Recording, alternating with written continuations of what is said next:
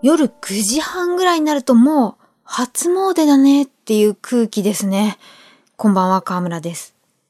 前回、あの、東京10カ所にいる大仏様のお話をしましたが、一度拝みたいと思っていた六夜大仏様に行ってきました。いただいたパンフレットや公式ホームページにも載っていますが、文明10年1478年に、えー、伊勢門斎和尚様が宝光寺、宝に光るにお寺、宝光寺を建立。それを建てただけじゃなくて、あの、鹿の湯と呼ばれる温泉、湧き水、光泉を見つけたと。で、時は流れて、32世の住職の方が西玉に仏教の教えを広めようと考えて、あの、大仏建立を請願。それが33世の住職様に引き継がれて、先ほどの鹿の湯が出た山の頂に仏様をお迎えすること。その山を鹿の野の山って書いて六夜山で仏様、六夜大仏様を建てることにして、青銅製青い銅でできた大仏様は台座含めて18メートルの高さ。で、重量60トン。耳の長さだけで2メートルある。見たくないですか？私は電車とバスを使うことにして、え降りたのが、あの JR 青梅線のフッサ。フッサっていうと、やっぱり米軍横田基地がある街っていうことで思いつくことが大きく2つありまして、まず1つ目が AM ラジオ 810MHz ですか。カルチャー情報ウェブマガジン We Love フッサと東京新聞より、ラジオの米軍放送 FEN ファーイーストネットワークの略と呼ばれてたんですけれども、1997年から AFN、アメリカンフォースイズネットワークに変わってたんですね。私、現実逃避したい時や気分を変えたい時、この 810MHz に合わせて、あの、洋楽聴いたりしてるんですけれども、バイリンガル DJ といえば小林克也さんも、あの、FEN を聞いて、いっぱい影響を受けたと。その FEN、あ、今の AFN ですか。フッサって言うとそれが思い浮かぶ。もう一つは、フッサドッグ。アメリカンな街、フッサ市のグルメホットドッグ。えー、ホームページによると、長さ16センチは横田基地沿いを走る国道16号にちなむ。で、太さ23ミリはフッサの語呂合わせ。っていう厳格な基準によるソーセージ手作り。と、あの、ソースとかバンズとかフスタドッグやってるお店の数だけ異なる味がある。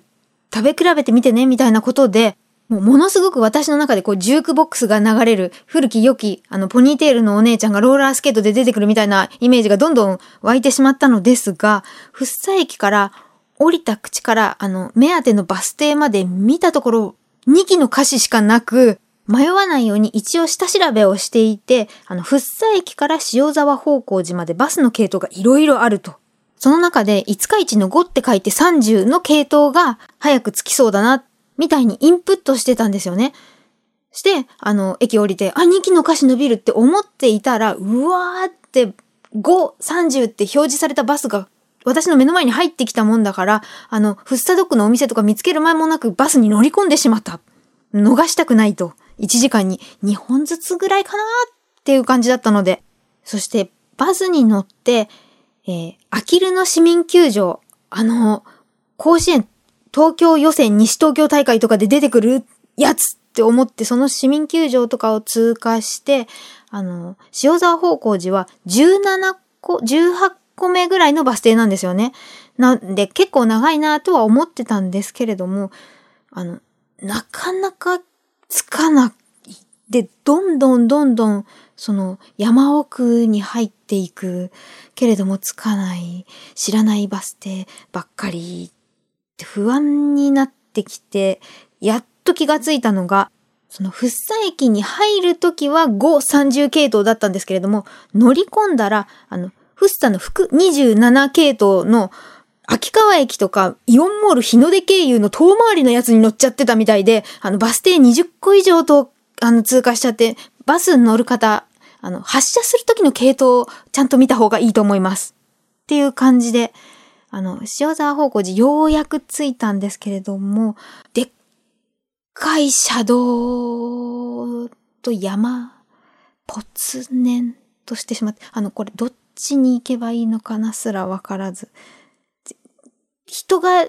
ちょいちょい歩いてきたんで、もうこっち行ったらいいのかなあの人たち帰りかなと思って歩いた方向が当たってたからよかったんですけれども、これ間違えて逆行ってたらどうなってたかなっていう、もう、車の方はめちゃめちゃいいと思います。走りやすいでっかい道、六夜大仏ってカーナビ打てばね。だけど歩くのにはどうかなって思ってたらようやく左側に看板が見えてきたんですね。で、六夜大仏よりも、あの、一緒にできてる秋川霊園っていう看板が強めで、こうなんか現実を突きつけられた感じがして、で、ようやく山門があって、左側を見ると、あの、由緒ありそうな漆喰の壁だったり、ここに温泉湧いてて皆さん来たのかなみたいな、はるか昔の方に思いを馳せたりしていて、右見ると、上りが連なっていて、樹木層、樹木層、樹木層、樹木層って洗脳されそうになる。あの、足元見ろよっていうか、お寺の経営大事。そんなあの、ギャップに目をクロクロさせていて、でも霊園があるっていうことは、あの、おトイレがあって綺麗で、そこ便利です。お寺の中には入っているけれども、大仏様はみたいにちょっと不安になる頃に突然あの上の方に現れます。ほっとしました。あった目指すところがあって。で、さらに歩いていくと、あの、絶対通らなきゃいけない道に売店の横に料金所みたいなところがあって、必ず参拝料を300円払うことになります。で、そこからまた二手に分かれている参道。ちょっと急な方となだらかな方。で、どっち通っても、あの、カナダのような針葉樹林に囲まれていて、すると、もうついに、あの、でーんってお足元のところに出ます。そして、体内に入れるようになっている。一番先に入って目に入るのが、あの、パンチパーマ大仏様ありますよね。それの一粒っていうか、羅髪で、これですよっていうのがまたバーンって置いてあります。これが何粒も何粒も頭にいらっしゃるのかって思ったり、とにかく、なんだろう、でっかい気持ちになりますね。深呼吸したくなるっていうか。お山の赤いもみじとオレンジ黄色の紅葉。もうザ・秋っていうすすきですか。して少し遅めの時間に行ったからか、あの穴場、人があんまりいなくて、この角度大仏様と私マンツーマンみたいな時間もあったりして、満喫しました。ホットドッグ含めてフッサの街ちょっと回れなかったんですけれども、それはまたの機会にということで。ベビーのいる生活迷える子育て応援ポッドキャストは育児中のパパママが集まる匿名座談会。定員切開しましょうっていうところになってでも痛くないよね。あ痛くはないんです、麻酔効いてますからね。そうですよね。じゃあ引っ張るね。みたいな。あ引っ張りますか。みたいな。毎週月曜配信です